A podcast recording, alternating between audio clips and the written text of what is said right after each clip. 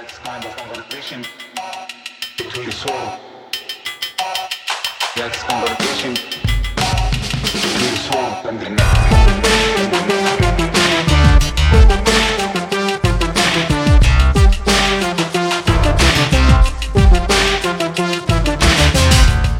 Prestige heads, and welcome to your weekly American Prestige. I'm Danny Bessner here, as always, with my friend, colleague, and comrade, Derek Davison. And we are here to bring you the news of the world. Derek, I was thinking we need to come up with a catchphrase. I guess our, our catchphrase is on that happy note, but that seems like depressing, and it doesn't seem like something, something that will attract uh, people to listen to the, the, the most beautiful podcast We're, we're in trying to get optimistic people to listen to a podcast about Foreign world affairs. Yeah, it's just just just sad, just sad news. That's a Um, weird fit. Well, here's the hell of a transition. Speaking of sad news, why don't uh, we give listeners an update on what's going on in Ukraine? First of all, um, it seems like there might be an oil embargo related to the war, uh, which is pretty interesting given the role that oil has played in American history, and we'll see where this goes. But uh, maybe you could give us a little bit of background of what's going on with that.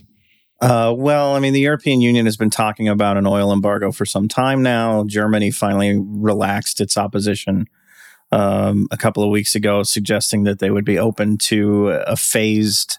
Uh, with a, a phased embargo, so so sort of you know over a period of time, uh, kind of reducing uh, European imports of Russian oil. Germany is not against an oil ban on Russia. Of course, it is a heavy load to bear, but we are ready to do that. Germany was by far the biggest. I mean, you know, Germany it, it runs the EU in many respects. So the the um, when they dropped their opposition, that that put a lot of momentum behind the idea uh, of doing an oil embargo, which would be. Um, in terms of sanctions, probably the most serious one uh, that the Europeans have imposed yet. It's certainly in terms of what they have left to that that they could theoretically impose. Uh, it is one of the two most serious things they could do. The other being a gas embargo, which is not uh, in the cards yet. so the EU um, put forward a new package, or the European Commission put forward a new draft sanctions package on Wednesday. Uh, this included sanctions on Sberbank, which is Russia's largest lender, uh, a few other banks that had hitherto remained untouched, uh, a ban on a couple of Russian media companies broadcasting in the EU, uh, and a few more names uh, added to the EU's. Uh, you know, asset freeze, travel ban, blacklist. Uh, one of which uh, would be Patriarch Kirill, the head of the Russian Orthodox Church. That's uh, somewhat noteworthy. Uh, but this also includes this draft package. Also includes the oil embargo. Uh, the plan would be to have divested of Russian oil by the end of uh, 2022. So heading into 2023, EU would be Russian oil free. Seems like that would have a huge effect on Russia, right? Just to give people the consequences of what this would be before we move on. Yes, I mean they're they're they're making, especially now since the war has caused oil prices to spike. I mean they're making hundreds of millions of dollars a day, maybe billion, Right. maybe a billion or two a day. um, just on oil that, yeah. exports, and that's that's not just the EU. So I mean, the EU is a, a large portion of that, but they do export oil to to other places. Uh, but yeah, it would be a very serious, uh, very serious step that would um, ratchet back some of the the gains that Russia has made, even under these all these other sanctions. Uh, you know, the more expensive their exports, their energy exports are, the uh, better in some respects they're they're doing. The more Um, money they make. Right, exactly. Uh, the issue now is that there are four other countries, at least uh, Bulgaria, Czechia, or it's the Czech Republic. I'm, I, I, Czechia just sends shivers up my spine. Uh, Hungary and Slovakia have all raised objections to the ban. Um, Hungary seems to be completely resistant, and that may have to do not just with their uh, dependence on Russian oil, which is substantial, but with the fact that Viktor Orban and, and Vladimir Putin are uh, buddies uh, to some extent. The other three countries have are all also highly dependent on Russian oil. Uh, they've raised uh, the possibility of uh, asking for a longer kind of stretch period or kind of wind down period uh, that would obviously undermine uh, the effect of the the embargo uh, from the perspective of the Ukraine war. Um, but they could be given special exemptions. So, I mean, the EU could do something like, you know, most of us are going to be off Russian oil by the end of the year, but Bulgaria, you get two years, you know, Slovakia gets three years, whatever, Hungary, you do whatever you want. Uh, they could try to do that uh, to appease these, these countries. And because the EU runs on consensus, uh, any one of these countries can can sink this in terms of a, a bloc wide like Occupy Wall Street yes, exactly. Um, so they could try to do special carve outs for countries that that um, you know are are expressing resistance. Um, but that doesn't necessarily mean, like, for example, Hungary, which has a diplomatic relationship with Russia, in addition to, um, you know, the other, the oil issue. Uh, that doesn't mean Hungary, for example, wouldn't still say, no, I don't, even if you give me a carve out, I don't, we're not approving this. Um, it also you know, there's also obviously the threat that if the EU does something like this, officially announces something like this, the Russians could just kind of unilaterally say, "Okay, you're you're you're off the tap," uh, which off, would yeah. you know be a huge risk not just to these four countries, but to countries like Germany that want the next six months or seven months to to kind of wean themselves uh, off of this supply. So so there's a lot still up in the air about this.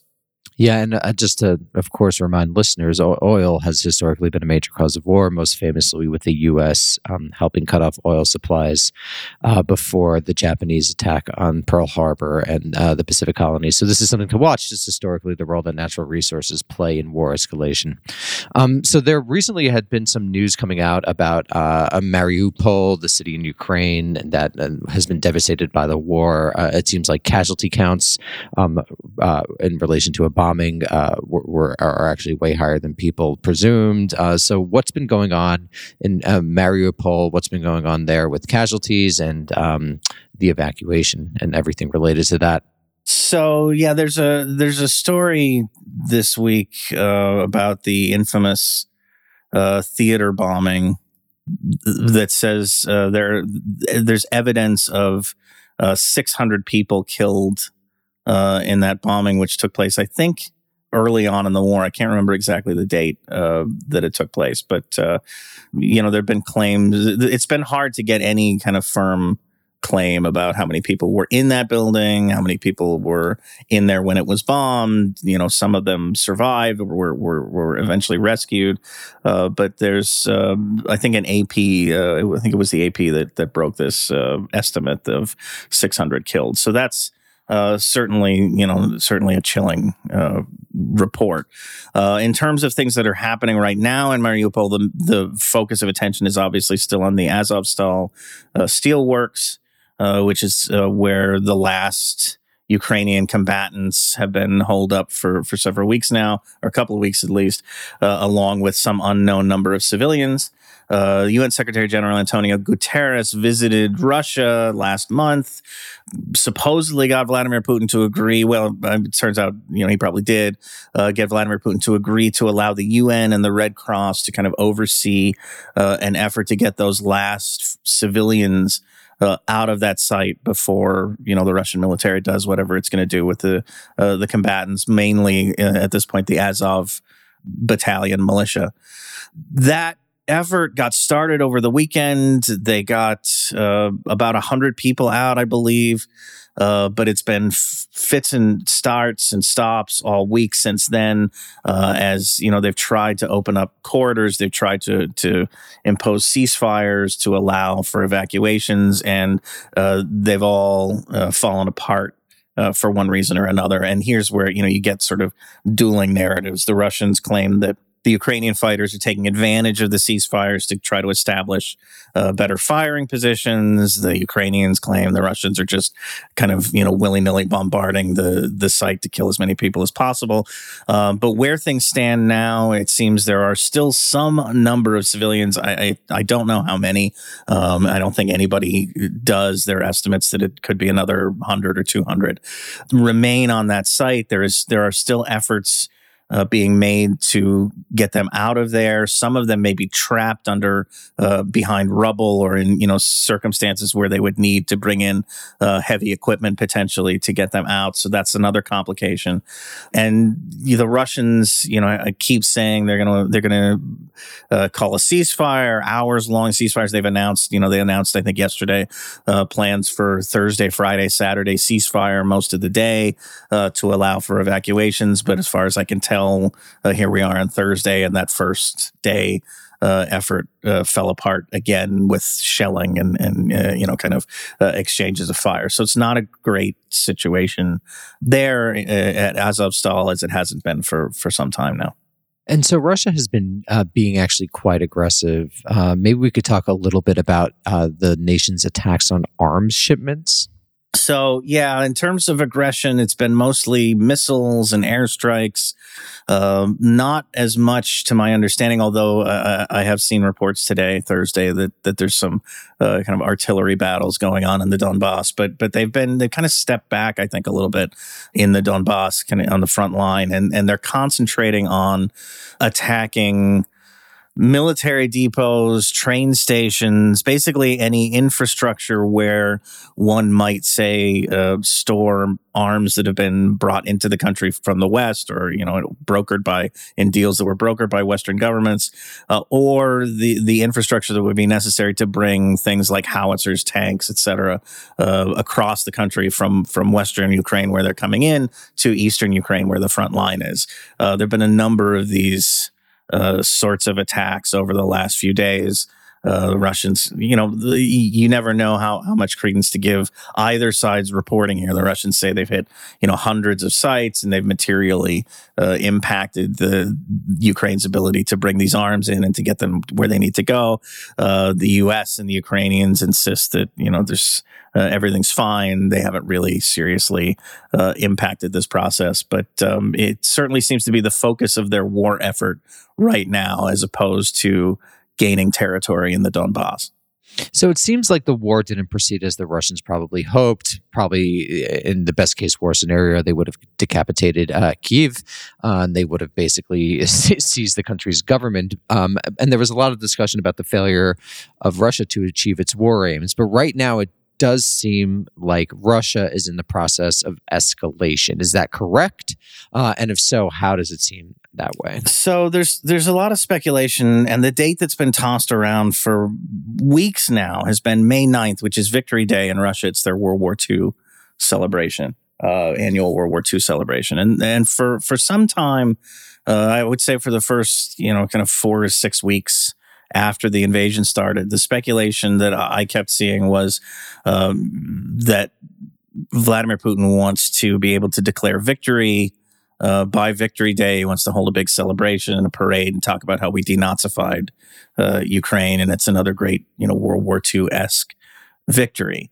What declaring victory would look like uh, has been up in the air since, as you say, you know, the initial uh, would look like efforts to take Kiev and maybe you know put in a a new government um, and, and, to to win a, a broader um, you know broader war uh, don't seem to have gone very well, and now they've been kind of reduced to this grinded out conventional war in the Donbass with uh, some uh, focus on Mariupol and and uh, on Kherson province uh, in southern Ukraine. So now I'm seeing speculation, and there was just a story. Uh, I think Reuters ran it yesterday that that the Russian government actually had to come out and deny, or actually was felt compelled to come out uh, and deny claims that what they're actually going to do on May 9th now is not declare victory, but declare war on Ukraine. You recall that although this is a war in every sense, uh, the Russians still uh, rhetorically have clung to this designation of special military operation. Uh, legally, what that means is that that they're somewhat limited in terms of uh, the degree to which they can mobilize the full Russian military and do conscriptions and uh, you know sort of the the full national mobilization. If Putin were to declare war uh, that would enable him to, uh, you know, take this, uh, you know, up a notch, so to speak. The Russian forces in eastern Ukraine uh, have been suffering a massive manpower shortage. So this would allow the president to essentially conscript more forces into the fight uh, and mobilize the general population there in Russia. It would increase the resources of the Russian military that the Russian military has available to it for fighting in Ukraine. It would also, I think, politically create an expectation for something much bigger than than what we've seen the Russians doing, uh, you know, in terms of like securing the Donbass and maybe uh, establishing a, a, a, corridor to Crimea. Uh, I think the expectation, if you're going to do a full blown war, would be uh, for for victory would be much bigger than that. We should note uh, that it seems that the Russians in, in media and in official statements have begun to sort of characterize this war less as a war or a, an invasion of Ukraine or something, you know, operation in Ukraine, whatever you want to call it, uh, and more as a conflict between Russia and the West, broadly speaking, which is uh, the kind of rhetoric you would expect to see if a, an escalation like this was in the cards. Uh, the West is not helping matters very much. If your your goal is to keep things uh, relatively contained, you you probably don't want the U.S. Secretary of Defense Lloyd Austin uh, talking about how the United States hopes to weaken weaken Russia uh, via this war as he did last month. I think that was very, um, you know, saying the quiet part out loud, so to speak, and, and probably unfortunate. Um, you also don't want, as just leaked to the New York Times uh, on Wednesday, you don't want U.S. officials talking about how uh, the U.S. is providing intelligence to the Ukraine the Ukrainians that is resulting in the deaths of Russian generals. Uh, there have been uh, something like a dozen Russian generals killed during this war. Uh, that's been something that people have tracked and, and been sort of, you know, remarked on on the high number of, of senior officers who have been killed. And, and here we have uh, somebody in the U.S. security establishment helpfully running to the New York Times and saying, that was us. We did that. This is probably not the kind of rhetoric that you want uh, if you want to keep this from becoming a bigger war that, that Russia can justify on the basis of uh, like we're fighting the whole whole West. You know? Just shows the dangers of people saying things like only limiting it to arms shipments is that these things have a tendency to basically expand almost naturally. And I, I just want to highlight that um, when people talk about what the U.S. should do in the future in relation to these various wars around the world that's that's really all I have on that. Um, the possibility of a declaration of war on May 9th, I think, has to be given some credence. Uh, I know the Russians have denied it, but the Russians denied that they were going to invade Ukraine at all, and then they did. So I, I don't know how much uh, uh, kind of faith you want to place in anything that they say at this point. I, I don't think it can be completely ruled out. I do think it, it's politically fraught for for Putin to do something like that. So I, I, uh, I I'm in sort of a believe it when I see it mode on this. Putin has been in a fraught mood recently. I would say well, he has, yes, and I mean, you know, he's dying of 18 different neurological ailments. So uh, so why don't we stay in Europe for a bit and talk about um, the potential accession to NATO of uh, Finland and Sweden and what this might mean for the alliance and what this might mean for the U.S. role in Europe as a whole. So um, we've talked about this in previous weeks. The the governments of Finland and Sweden are rethinking. They're in the process of rethinking, you know, officially, like they, they, you know, announced this, uh, rethinking their historical neutrality and maybe considering the possibility of joining NATO. Uh, it sounds like they're leaning toward joining NATO, but, uh, you know, that's just what I take away from uh, statements and, and stories that I've seen. Um, what's interesting, I think, uh, that's developed over the past few days uh, is that there. It, it, sounds like they're being offered uh, something approaching Article Five protection under you know Article Five of the NATO Charter. Uh, that that level of protection during whatever their accession process would be. So, uh, Swedish Foreign Minister and just uh, that and just Linda, means that if if they're attacked, then the other right uh, nations Article of NATO have to an attack, attack on yeah. one. Yeah, it's an attack on all. So it's, it's been invoked it's once after 9-11. Am I remembering that correctly? Correct. 9-11 yeah. is the only instance in when in which it's been invo- uh, been evoked.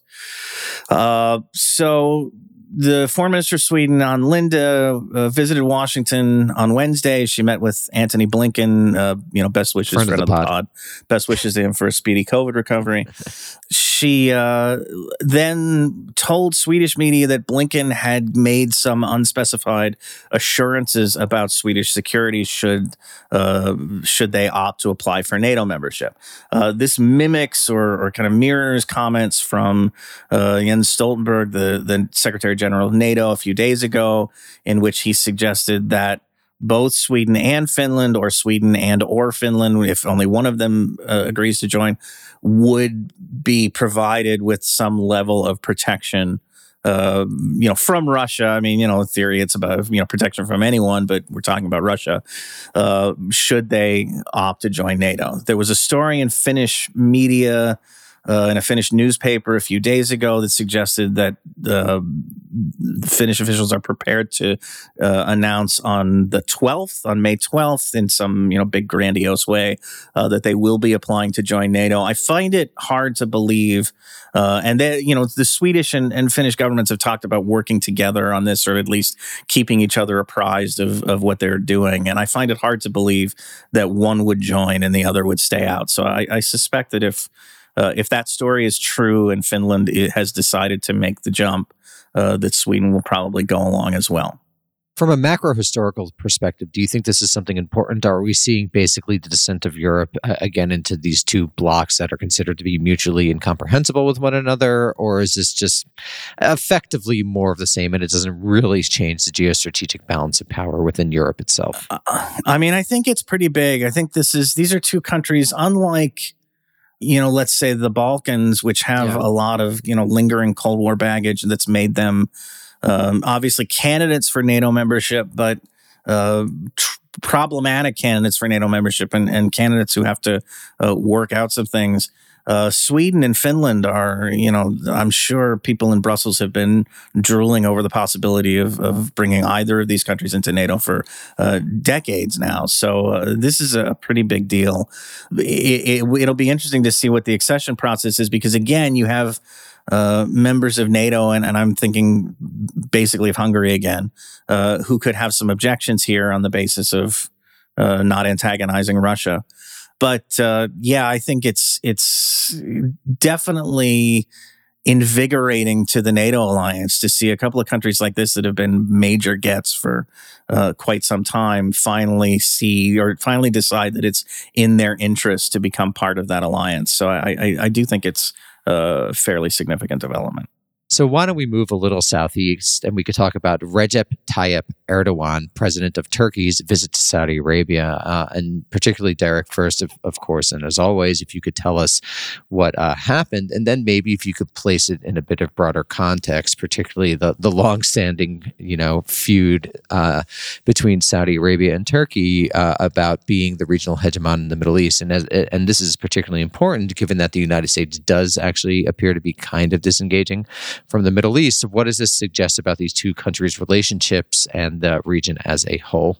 So, what happened was uh, Erdogan went to Saudi Arabia um, late last week. He got back on Saturday, uh, had you know grand stories to tell reporters on the flight back to Turkey that uh, he and the Saudi officials he'd met with, including Crown Prince Mohammed bin Salman, uh, had agreed, in his words, to reactivate a great economic potential through organizations that will bring our investors together, which, in other words, means the Saudis uh, offered to give him a lot of money. Um, to, to, invest a lot of money in the Turkish economy. Do you think they'd um, invest in AP? That they did. Uh, boy, I don't. You know, I mean, I've got some MBS buddy. Give me a call, man. I'm I'm right here. Uh, Turkey and, and, Saudi Arabia have had a fraught relationship or kind of perilous relationship for some time now. Um, I guess you know, without going all the way back to to you know the nether history of this, uh, we can start with the the Arab Spring. Uh, Erdogan, uh, big fan of the Muslim Brotherhood supported Muslim Brotherhood parties throughout the Arab world as they were uh, kind of emerging in these protests that were taking place in 2011, 2012, uh, as you know threats to unseat longstanding autocracies or uh, even monarchies in some cases, especially in Egypt, where they actually did for a time uh, manage to become a de- you know lead a democratically elected government before they were overthrown by the the Egyptian military. Erdogan supported these movements partly because he's got an affinity for the Muslim Brotherhood, partly because he has this sort of uh, what people have called neo-Ottomanist foreign policy, where he views Turkey as the rightful uh, kind of hegemonic power in the Middle East, or at least in the Sunni part of the Middle East, which uh, obviously runs into uh, directly into Saudi kind of pretensions, I guess, or, or you know, some of it's uh, based in reality. Uh, the Saudi belief that they are, in fact, the rightful hegemonic power in the, the Sunni world. Uh, so these two countries were at odds, and the Saudis don't get don't have the same affinity for the Muslim Brotherhood. They're pretty uh, somewhat cool to it. They're not quite as overtly hostile toward it as the UAE, for example. But um, MBS and his his pal Mohammed bin Zayed in, in the UAE, uh, you know, were were for a time very focused on on kind of degrading the Muslim Brotherhood around the uh, around the region. So they didn't get along for that reason. They didn't get along because they were kind of dueling, uh, you know, com- kind of competing with one another for uh, influence in the region. And then, of course, the uh, murder of Jamal Khashoggi uh, in the Saudi consulate in Istanbul kind of kicked things up to another level. Uh, Khashoggi and Erdogan were friends. That was, you know, one thing. They had a personal relationship. Uh, the fact that this murder was done in Istanbul, admittedly on, you know, I guess a little enclave of Saudi soil, technically in a legal sense, but they did it in Istanbul. It was embarrassing for Erdogan. Um, you know, and he he told us kind of turned his prosecutors loose. They um, released evidence showing that uh, MBS might, was probably involved, and really kind of took the relationship down to to a, a real nadir. They have since started patching things up. Erdogan is trying to drum up financial support from energy rich Gulf countries. Largely because the Turkish economy is increasingly being flayed by inflation. Uh, Erdogan has a heterodox view on inflation that if you cut interest rates during a time of inflation, that will take care of the inflation. It doesn't seem to be working. Uh, most economists say you're supposed to raise interest rates during periods of inflation, but Erdogan doesn't believe in that. Uh, so he's been, you know, kind of running through central bankers to find people who will comply with his wishes to cut rates uh, that ha- that isn't that doesn't seem to be arresting the inflationary trends. So the Turkish economy is uh, in pretty dire straits, and he's reaching out. He's been reaching out to the two Arab countries that can best help him get out of that, uh, the Saudis and the UAE. And so he's been putting uh, a lot of his rivalry to with them to bed. I should say there's also like Turkey and Qatar are, have a, a very close relationship and have had one. And so Qatar's difficulties with the Saudis and the UAE have fed into this as well. I don't need to want to go into any more detail than that. Uh, but those are are also have also mostly been healed. So that removes a, another roadblock. Just I think last week or maybe the week before, Turkish prosecutors dropped their inquiry or their investigation into the Khashoggi murder. Uh, they said they were transferring it to Saudi Arabia, which means it's dead. Uh, and so I don't know. I that. trust in the Saudi legal Yeah, system yeah, there. sure, Don't be so Saudi cynical. Absolutely. Uh, so uh, that was clearly done with an eye toward this trip, particularly, and and toward uh, building the the Turkish Saudi relationship. So. I think basically what you're seeing is is Erdogan crying uncle and and uh, you know kind of accepting uh, that he's going to be a client of, of Saudi Arabia on some level. Which is actually an enormous shift. And I want to pay attention to this more, but I think that could really reshape what the Middle East looks like in the next 5, 10, 15 years. Um, why don't we briefly mention uh, North Korea? Because uh, we at AP think that this is um, in uh, advance of something. But Derek, what happened in North Korea? Uh, yeah, brief, very briefly, they they conducted another weapons test on Wednesday. Um, I don't know what it was. I don't know if anybody's confirmed what it was, and I haven't seen any comment from the North Koreans. South Korean military says it was a ballistic missile, which doesn't really tell you very much. Um, there are a couple of dates coming up that the North Koreans might have wanted to get out ahead of and sort of uh, make a statement. One next week, uh, Yoon Suk Yeol is being inaugurated as South Korean president, uh, and then later this month, Joe Biden is expected to go to South Korea for the first time and kind of meet with him. Uh, so the North Koreans may have wanted to to send a little bit of a message, but I also think this is noteworthy, and we don't have to spend a lot of time on this because we've covered it in, in past weeks. But I think it's noteworthy given all the recent indications that North Korea is trying to move into a, a tactical nuclear weapons. Um, they've been testing uh, what seem like short range but nuclear capable weapons. They don't have a tactical nuclear warhead as yet, uh, but there are signs. There have been signs for several weeks now that they're uh, kind of rebuilding their uh, nuclear testing site, uh, and so they may be gearing up for. uh, a, a test explosion at some point in the the not too distant future uh, that would presumably be of something, you know, something in the quote unquote low yield or tactical uh, range rather than a, a, a strategic warhead of the, the sort that you would put on an ICBM, let's say. So why don't we actually conclude for the first time on a happy note, which that is the glorious return of the United Kingdom to the Caribbean, where it might again rule the British Virgin Islands, a place where I once sailed through, and uh, it's just uh, where I learned that I'm, I'm not much of a sailor, Derek. You'll you'll be uh, surprised to then. learn. I know it's shocking. surprising, surprising. But what's been going on there?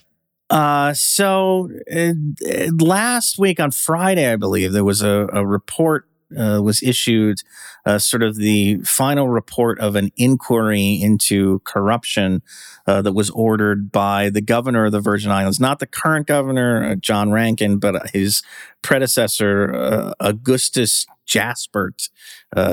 Uh, very, very British name, I guess, that found that, uh, you know, corruption, its, its conclusion was that corruption is so rampant in the British Virgin Islands among officials and the government that it recommended that the territory should have its constitution suspended and it should be returned to direct rule by London. Um, not permanently, just temporarily as a sort of Oh yeah, just temporarily. Just Just- temporarily. just temporarily. Sure. Um, I, I should note here that the the premier the premier uh, of the BVI, uh, Andrew Fahie, uh, was just arrested a few days ago. I think last you know kind of middle last week by the U.S. Drug Enforcement Agency on drug trafficking charges. He's in he appeared in court in Miami, I believe, uh, just this week, and and is you know in some legal trouble. But the inquiry doesn't have to do with that case. Apparently, it kind of predates um, his his situation. Uh, nevertheless, uh, this is something that's now being considered uh, in London, and I'm sure Fahie's legal case is is feeding into uh, whatever decision is likely to come. The Organization of East Caribbean States uh, put out a statement on Tuesday of this week. Uh, it was fairly scathing. Uh, they called it. I want to get this right. Uh, they called the possibility of rest- the restoration of direct rule over the B, uh, the B, the British Virgin Islands uh, a retrograde step in the evolution of the democratic process that is inconsistent with the United Nations proclamation of human rights to be free of colonial rule. So, uh, Agreed. they're not happy with this. Um, I'm sh- I I would imagine the people of the British Virgin Islands would not be super happy to be ruled directly again from London either. But I think you know for for a, a relatively you know place that we don't talk about a lot on American Prestige, British Virgin Islands, um, this this is a fairly interesting development, and we'll we'll uh, I think pay attention to what goes on next. Thanks very much, Derek. Uh, and I'm also going to say something I don't usually say, which is please like and review our show on the various podcast apps, whatever you listen to our show on. Also, please head to AmericanPrestigePod.com and sign up for our free email list. And also, please subscribe to our premium feed. We're a 100% listener supported show, and we really can't do anything without you. And as always, thank you for listening. And please enjoy our interview with Silyane Larcher about the recent French elections. That's. Bum.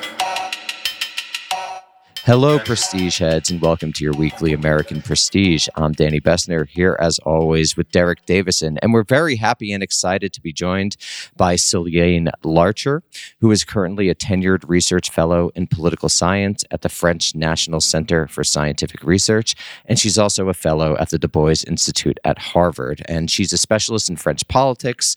Um, and we're uh, looking today to talk a little bit about the French election. So, Silyane, thank you so much for joining us. Thank you, Daniel and Derek, for inviting me, for welcoming me to this conversation. Thank you. Uh, we're we're very excited you could be here.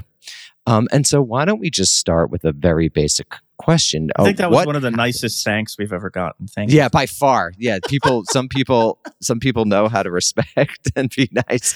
so many academics are like, "Okay, let's go." no, but thank you so much, Silyane. uh, so why don't we just start at the beginning, which, which is what happened in the French elections, and and what do you think this suggests about contemporary French politics, the moment that we are in in 2022? Okay, so what is happening now? It's in the continuity, but with some transformations uh, with what already happened f- five years ago. Emmanuel Macron, the current president, former minister of Francois Hollande, was a new figure in the political landscape of France. Five years ago, he presented a new political discourse saying that he would break the lines between left and wing. And apparently, this worked five years ago. But already five years ago, we were in prisons with Ma- um, Marine Le Pen, who step by step uh, became more and more popular. And this year, to me, I wouldn't say we have we are at the end of the process, but we are at a turning point of political uh, life in France, and also in a very dangerous moment because uh, Macron showed during the last mandate that, in fact, the, the lines between left and right were still available, but he showed he was mostly neoliberal. Uh, so it changed the political discourse of the right. And this is something very clear in the results of these last elections because five years ago, uh, François Fillon, the candidate of the classic right was the third um, the third in the in the course in the race for uh, the elections and this year 5 years later the, the the right lost a lot of citizens voting and uh, Macron had the election but with very complicated uh, situation due to the fact that Marine Le Pen kept uh, gathering to to her toward her more uh, votes from French electors. I think we will have to develop that more, but just I think this is the landscape we are facing now. So maybe i mean uh, you're a historian and, and, you've studied you know a lot of french history and contemporary politics. So if we were trying to place this election in a long durée um, sort of a longer history what do you th- how do you think it relates to the previous french politics? And what do you think it portends for the future? Kind of thinking of large themes you know related to gender capital race there are several points to to stress. First to me, this election, I, I, I know mostly post-colonial history, post-colonial politics of, of, France, but I usually in my works locate that in a broader national and international context. So I, I will give you as a response that may not be the one you will hear from That's someone else. The best responses are the ones that I don't even expect. Perfect. But uh, firstly, to me, there are several shifts in the political discourses in France, both on the left and on the right. On the right, it seems that the recent president we had since maybe I don't know if we should start from François Mitterrand, but I would say that François Mitterrand was the socialist president uh, of France in 1981. And after him, we had um, Jacques Chirac.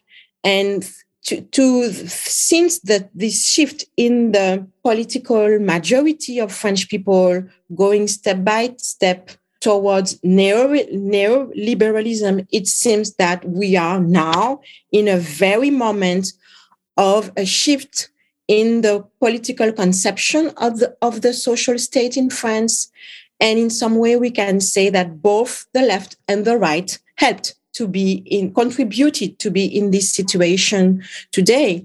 Emmanuel Macron inherits uh, something that was already done by uh, François Hollande, who was considered as someone from the left because he was the former president of the Socialist Party. François Hollande was the one who uh, proposed a law to change the the code of uh, work in France. So the law of work in France before before François Hollande with Nicolas Sarkozy we already had shifts in the social state about health insurance.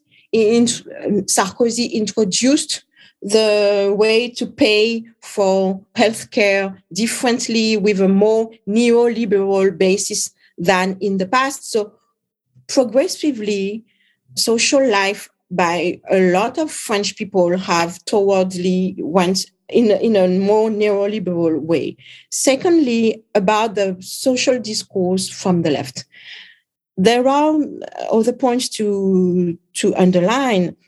Maybe that the French left has difficulty to address a political discourse that can uh, gather both race, class, gender all together in the way of envisioning the social links, envisioning social justice, envisioning also what is French citizenship. And when I say that, it's because maybe you know that in France, the debate over race is very, very controversial. I personally know it very well. And when I mention that, I want to say that this discourse is still, though race is something outside of the official political uh, discourse in the left and also obviously in, in the in the right wing. The, the issue of immigration has been during the last decades something considered as um, a bar defining the political identities between left uh, left wing and right wing. And it seems that in the context of the legacy of post-colonial immigration the increase of unemployment the increase of the effects of social policies on workers both white and non-white people. And in addition to that the recent co- context of the Islamist attacks, all that created a focus on the issue of immigration in the political discourse, maybe since more than 10 years now, or close to that. I would not say if it was in 2012 with the first attacks by Mohamed Merah or in 2015 with the attacks by uh, the major attacks at Le Bataclan and Charlie Hebdo in Paris in 2015. So this issue of immigration was the way to introduce the issue of race and also to crystallize hatred, reject, and also from some part of the French population, but also this new context created difficulties by the French left to build the discourses that I was talking about, about social justice, about redistribution, about how is French citizenship if we have to take into account social, economical difficulties by French people, and also, in addition to that, the fact that a huge number of non-white French are confronted to discriminations, and that that is uh, proved by data uh, in France. So that's really interesting. And I want to actually talk about race for a second because many of our listeners, most of our listeners, if not all, are in the United States. Um, and race and racial discourses have long been a part of American political history, has long been, you know, a part of the discourse. And I'm sure that's that's similar in France. But could you maybe um, just give a little bit of a sense about how race functions differently in French political discourse versus American political discourse, and how is that important, and what does that mean? And I'm sure you could get, talk about this for 30 hours. so just whatever you think is is most important for people who are not familiar at all with France and whatnot. Two things: race in the U.S. and race in France, though they both existed exist, are shaped differently. And even for me as a black woman in the US, I see even in my body experience the difference between France and the US. Just to mention that the impact of slavery in the United States is uh, going through social links, relations with institutions, and also political discourses and policies uh, in the US. I, I don't want to say I, I I am not saying that it's it's not the same in France, but I want to say that this historical build has been different in the French. I would maybe I should say in the francophone context due to the fact of the the legacy of the colonial relationship between France and its officially former uh, colonies and when I say colonies, I think, yes, of the French Caribbean, where I am from, but mostly of sub Saharan Africa and also Maghreb, and also uh, colonies in the Indian Ocean. This colonial politics of race has been related in the long durée to the conception of two things to the French conception of French civilization and also to French citizenship. And the both were very, very close, even in the conception the French law had to that. I want to say that race in the colonial context, and this has consequences in the contemporary France, was firstly equivalent of the performative uh, expression of French civilization. So it's yes, it's whiteness, but it's something a little more than whiteness. It's also the issue of manners and habits. And this brings me to something very important in the transformations of political discourse on race recently in France. And I, and I have in mind the way that France targets, in particular, Islam, and in particular, the way that you cannot think of race in France today without thinking of the huge level of Islamophobia. Uh, even the word Islamophobia, it seems controversial for colleagues like me. I, I have colleagues at the CNRS, French National Center for Scientific Research, who reject the word. Uh, you have very serious sociologists and historians of immigration and of low social classes who deny the meaningfulness of Islamophobia. So this says a lot about how in France we speak of race without using the categories of race, but we use we use other words, you, we use other labels, and in and concretely we use religious labels, we use ethnic labels. I don't know how to say it, to, in fact, racialize people, racialize groups. And during the last five years with Macron, the fact that we had new attacks, the fact that we had also the increase of poverty, all that contributed to force some uh, French uh, citizens to make a kind of logical link between what they consider to be the threatened by Islam and workers from outside and what which workers. It's something very confused maybe for even for themselves. But the threatened represented by islam and the immigration uh, from the former post colonies of maghreb uh, had con- a, a, concrete impact on French Muslims and also uh, to some French voters who considered that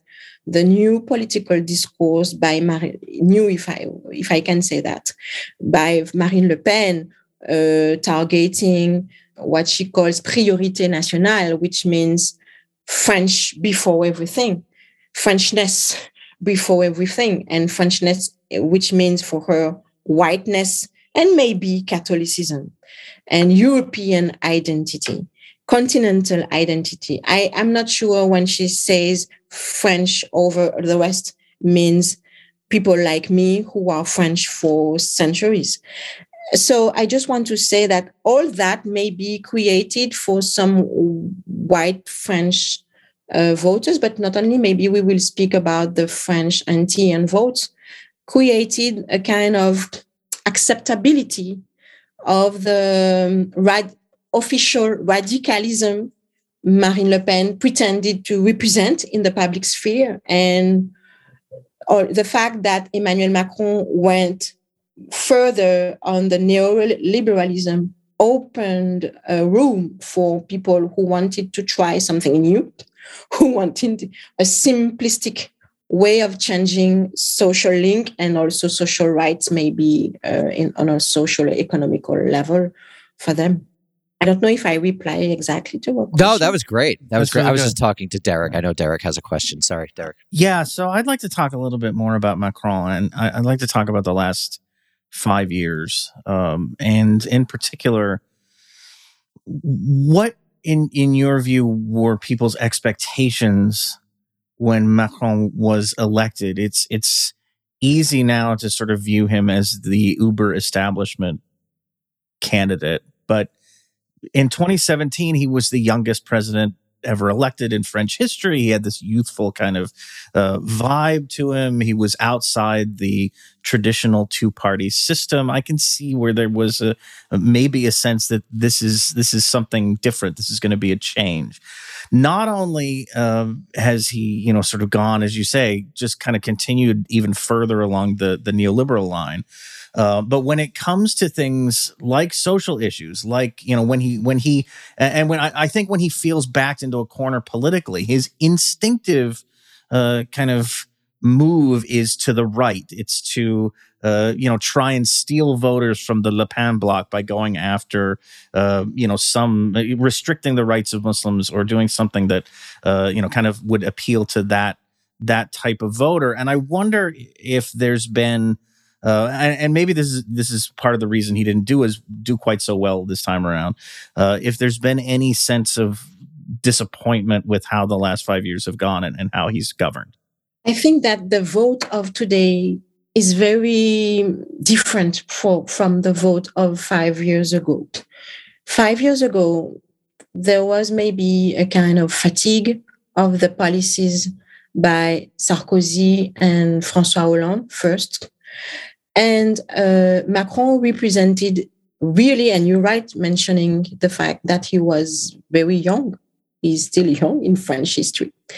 And he, he, he, was uh, the image of a kind of modernity uh, and also the political discourse he had saying that, okay, we would break the lines between left and right was something more appropriate to the changes the world were facing.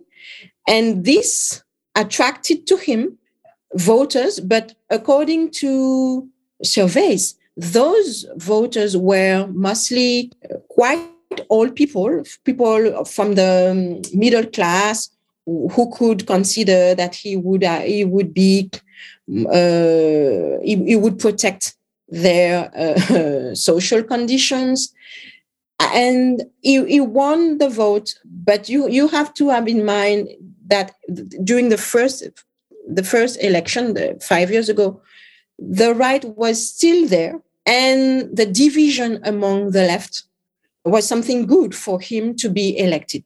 This is something we cannot uh, forget that. Today it's something very different. He has been elected to prevent france from falling down into fascism. I think that we cannot avoid the huge level of abstention this time. Uh, we have close to 30%, 28% of people who didn't go to vote this time. This means that a lot of French voters are uh, fed up, if I can say that, with the political systems that push them to choose between two evils due to the fact that in the French Republic, the president has a lot of power, a huge political powers. Some historians and political scientists, even talk about the Republican monarchy. And it's not, it's not so false to say that. So today, um, to me, Macron has not been elected because French people side with his policy.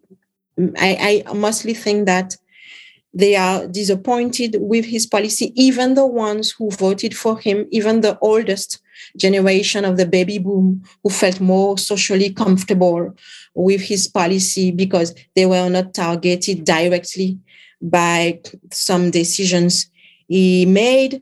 Um, we also have people in the among the left who are very uh, resentful against the, the, the law. He took about health insurances in France, the, the welfare system, the decisions he made about the age of retirement, the decisions he made also on the more identity politics level, if I can say that, about what he called uh, separatism law, the law against what he called separatism, that was t- in fact targeting French Muslims in the continuity of the events of the attacks. This law contributed to feed the political discourse of the far right. So Macron contributed to reinforce the political discourse of the far right and in some way contributed to give more room to this political discourse and it politic, its political actors. And this is this is why we have at the end of the day Eric Zemmour uh, among the, the candidates. And Eric Zemmour, a former journalist, something absolutely new in politics, not in, not in politics in discourse, but in politics as an activity, as a job, if I can say that. He had a quite good score during this first participation to a presidential election. So Macron, we, we, we, all, we already know that he will continue the same way he did. He already said with sub, some subtlety uh, because he didn't say everything during the campaign. He didn't really campaign. He said he, well, busy, he was busy with the war in Ukraine. We, we all understood that it was a huge issue on his plate, but he was not really involved in the political campaign. So we have a candidate who won an election without going far in the political campaign to win the race. And we already know that he will go further from what he already he, he already did during five years. We have uh, reports given to the European institutions showing in which direction he wants to continue going. And maybe we will have a new situation is what do we do with all those far right voters in the public sphere? What do we do with this political climate now? So polarized uh, between a very weak left and a stronger uh, right. This is something very problematic, I think. And which legacy we will have to face five years later in, in five years. So all that is still uncertain, but we know that Macron wants change the cap, the the the target, the direction, and uh, the, the, the major maybe question is what the left is uh, ready to do with this political situation, in which way they can transform their discourse, and in which way they can address sensitive questions they are not usually ready to confront with.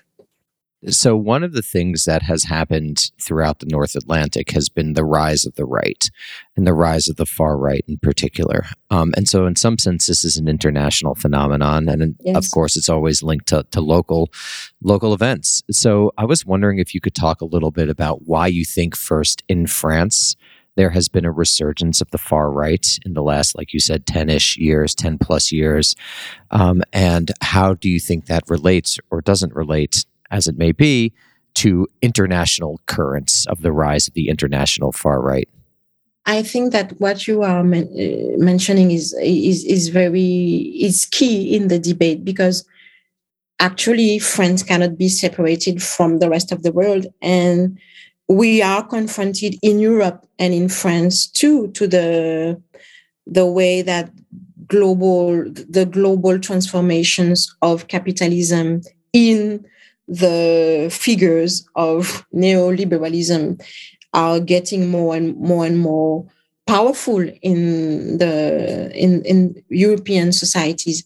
And this uh, reinforce the right more generally in in France. And we, I have to mention that French society is not traditionally a left society, even though seen from the US it cannot be the same. But traditionally, we only had uh, since the beginning of the Fifth uh, Republic only two uh, presidents that were from the left, uh, François Mitterrand and François Hollande. And I have also to mention, in addition to that, uh, once five circumstances of Socialist Party government under uh, President Chirac with Lionel Jospin.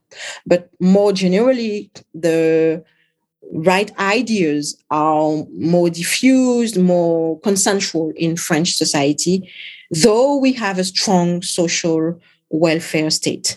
So we have that for, uh, on one on one hand, and on the other on the other hand, the recent transformations that even the left contributed to have to face to face in the in the transformations of the social welfare in France contributed the, the fact that the left even the left adapted to the rules of neoliberalism contributed to the reinforcement of the ideas of the right. This is what I want to say. And the fact that the European institutions uh, made compromise with neoliberalism in UK, in in Spain, but even those things have changed recently for a while in Spain, uh, in uh, Germany, and more uh, obviously in Hungary, where you have the far right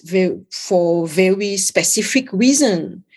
I think that the fact that Marine Le Pen uh, made a, a, mix between a social discourse to attract low class voters, in addition to the fact that she, what does she propose? She proposed to close France to the national boundaries, but she doesn't propose to dismantle neoliberalism. She proposed to adapt it to national boundaries.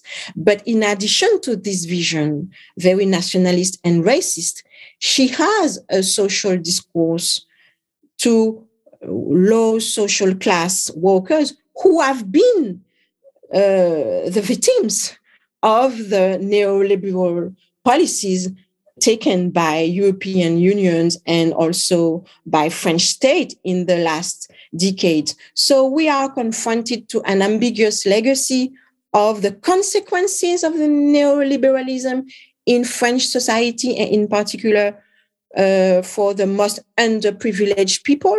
And in addition to that, the very specific history of French fascism, French racism, and also French obsession with Islam and Islamophobia due to the huge presence of immigrant, not immigrants, but children, French from uh, former origins of uh, the former colonies of Maghreb.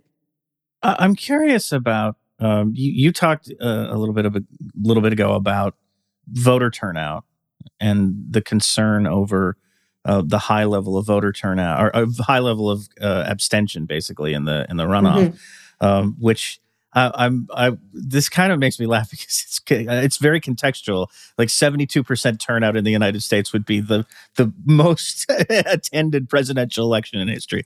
Um, so it's it's very context based. But I wonder what the discourse is, uh, if there is any, uh, around the the the relatively low turnout. You know, here when we talk about turnout, I mean, as I'm sure you know, it's it's wrapped up a lot in things that are specific to American federalism. You know, Republican-run states making access harder. You know, cities that uh, underserve particular neighborhoods, things like that.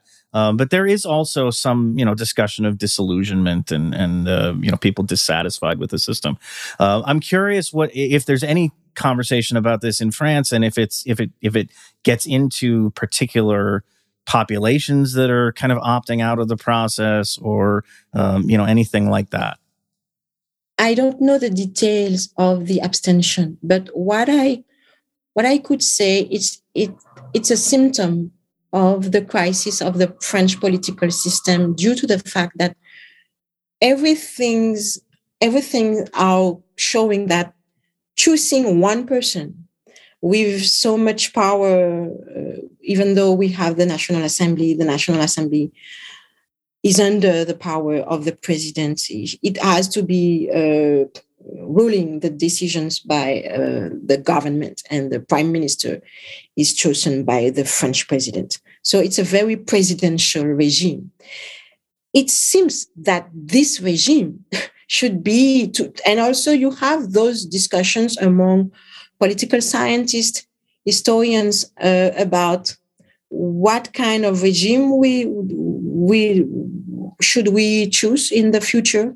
You have conversations about a sixth republic with more powers to the National Assembly, to the deputies, and the fact that for the second time, French electors are confronted to the the worst choice um, for for many of the voters, voting not for someone but against, and against. Maybe it has been already the same in the past, but I want to say that we are maybe at the highest level of this uh, impasse, this contradiction, this this uh, trap uh, for voters between choosing the the less worse to the highest level of what people don't want to see, and in in uh, and and in fact uh, fascism.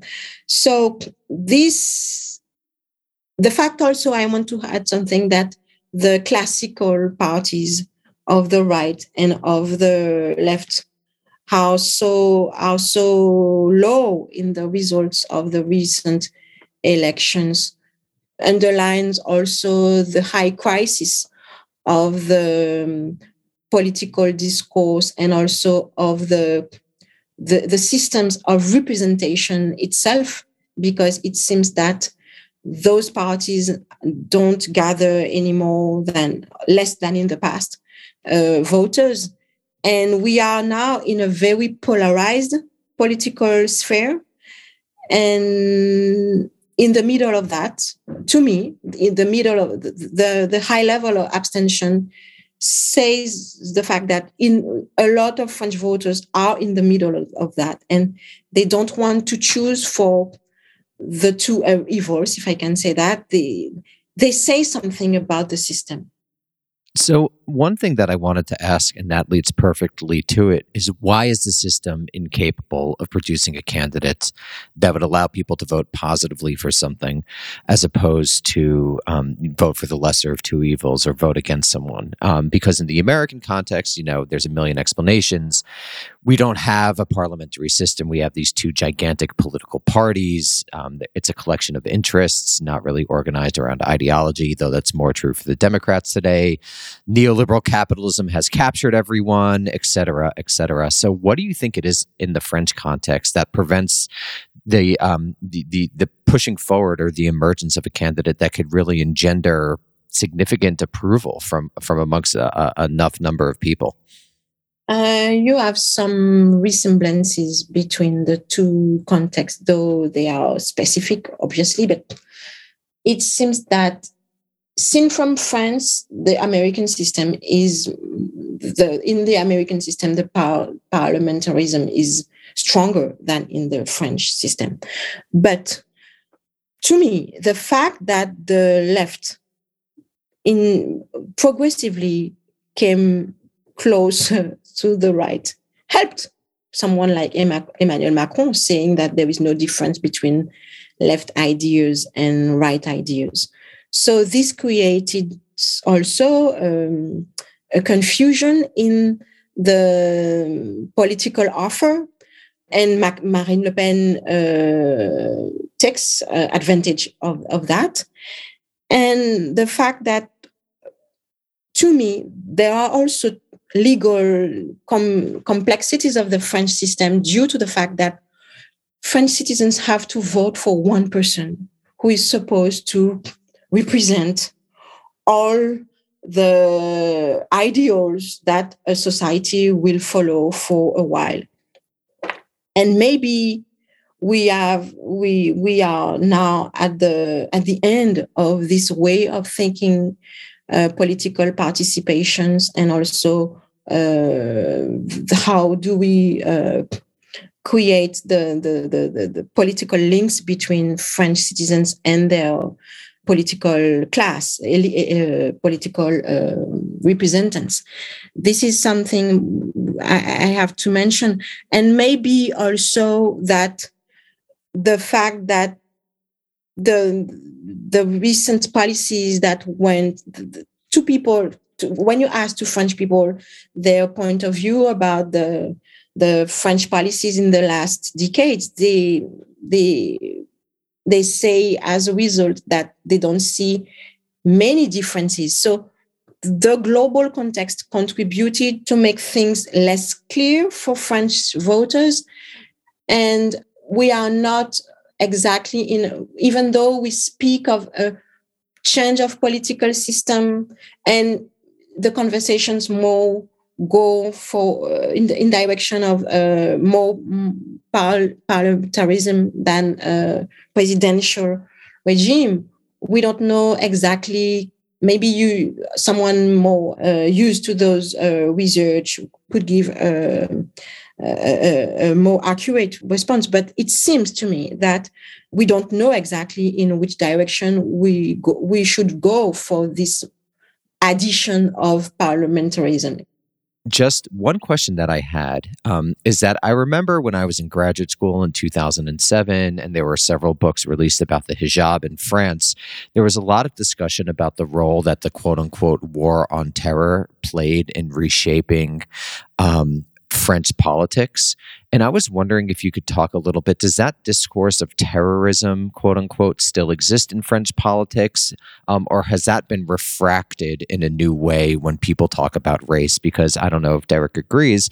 We hear a lot less about, uh, about quote unquote terrorism um, in the United States than we used to. Uh, but it, it's been so connected to Islamophobia. I was wondering if you had any thoughts about that in the context of the election the discourse has been transformed in the last uh, years uh, and was mostly focused on the issue of laïcité, the French principle of secularism, uh, considered as a central pillar of the French Republic, one of those, one of the central pillars the, conversation uh, uh, in particular I, I, already say that was mostly uh, even though black french people are targeted by racism we, we have also in france racial prof- profiling by french police. The political discourse the one you will hear in the medias the one you will hear from intellectuals the one you will hear uh, even sometimes by scholars and, and obviously by some um, of politicians, is mostly related to how French society should have a more visible, officially, more visible principle of laicity and makes laicity become more vivid in the French way of living. And this meant how do we mm, create a narrow room for the expression of Muslim religious practices. And during the political campaign, Marine Le Pen said, I have also to say something about the, the transformation of the political, the discourse on race. But Marine Le Pen said that she would prevent absolutely any presence of the scarf in the public sphere in France. And this is not something that the law uh, says. The law of laïcité is a law that makes a division, a strong, firm division between the beliefs of the citizens, which are considered to be private, and so that have to be preserved. This is what the spirit of the law of laicity says. And on the other hand, the uh, fact that the state, the political institutions, don't have to engage in what it just believes by the citizens. This is the spirit in 1905 of the law of laïcité said very briefly. And in the last decades, um, you the conversation about Islam was more and more about in which way wearing the scarf was a threat to French principles and, as I said earlier, to Frenchness. And, Marine Le Pen said that she didn't want to see in the public sphere uh, the presence, the very presence of the scarf. She even said that the scarf was a symbol of terrorism and Islamic terrorism. So, for this reason, she didn't want to see it because it was an official uh, threat to French ways of living. And beside that, step by step, in a more if I should say mainstream, but with bracket, you heard more and more a discourse uh, about uh, grand remplacement, the great replacement, the fact that white French would have been more and more in time being replaced by non-white persons, and in particular people from Africa and from Maghreb. And we know, according also to surveys, that it's not absolutely France is not invaded by any African or uh, any uh, Arab invasion, obviously. But this discourse was uh, and is a way to reinforce nationalistic discourse and also a strategy to not addressing the economical and social divisions in social society directly uh, due to neoliberalism in French society and uh, elsewhere in Europe. I think this is um, maybe a good place to wrap up for for today, but we would love to have you back. I guess um, my last question would be: um, obviously, nobody has a crystal ball; it's a long way away. Um, but what are your initial kind of impressions of what the landscape may look like in 2027? Is the French center going to continue to rely on this appeal like it's us or the fascists? Or are they going to find a way to to try to re-energize that space? Is the left going to going to be able to try to move into what I think is a, a pretty large political piece of political real estate that's been vacated by Macron? uh, as he's moved further right, or are we looking at like a right versus right, basically, uh, election uh, kind of forming in in five years? Obviously, so many things can happen in five years. We have a war now in Europe, and we don't know what the global context will create in in Europe and also in French society. To be honest, and and and I will give my perspective from where I am, and that means from a French Caribbean scholar working on post-colonial issues on France. I am very, very, very pessimistic about. Um, when I say that, I, I don't know if Marine Le Pen will win. I don't know if she will go into the race to the, to the race uh, for the third time. I don't know. I think that Macron will do all while he said he will he will try he will try to do all what he said he, he, he was planning so i think that the welfare state will be weakened uh, i also think that uh, we will have more neo- neoliberalism.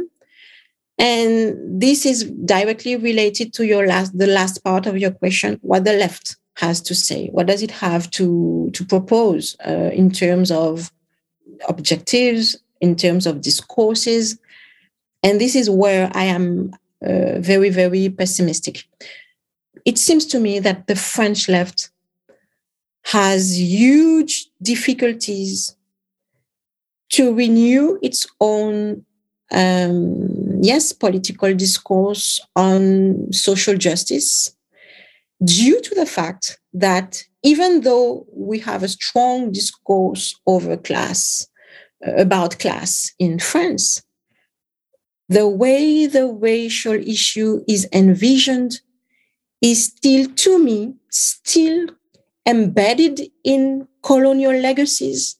Even in the left, you have politicians who consider that Islam and the scarf is something problematic for French society. Even in the left, you have members of the elites who consider that political autonomy by minorities are something dangerous for French society. They, even in the left, you have the discourse about communitarism, consider that it's an importation of the American divisions in the French society. But to me, this lens of pseudo importation is a way to deny the impact of racial discriminations in France. It's a way to deny how French society is connected still today to uh, its former colonies.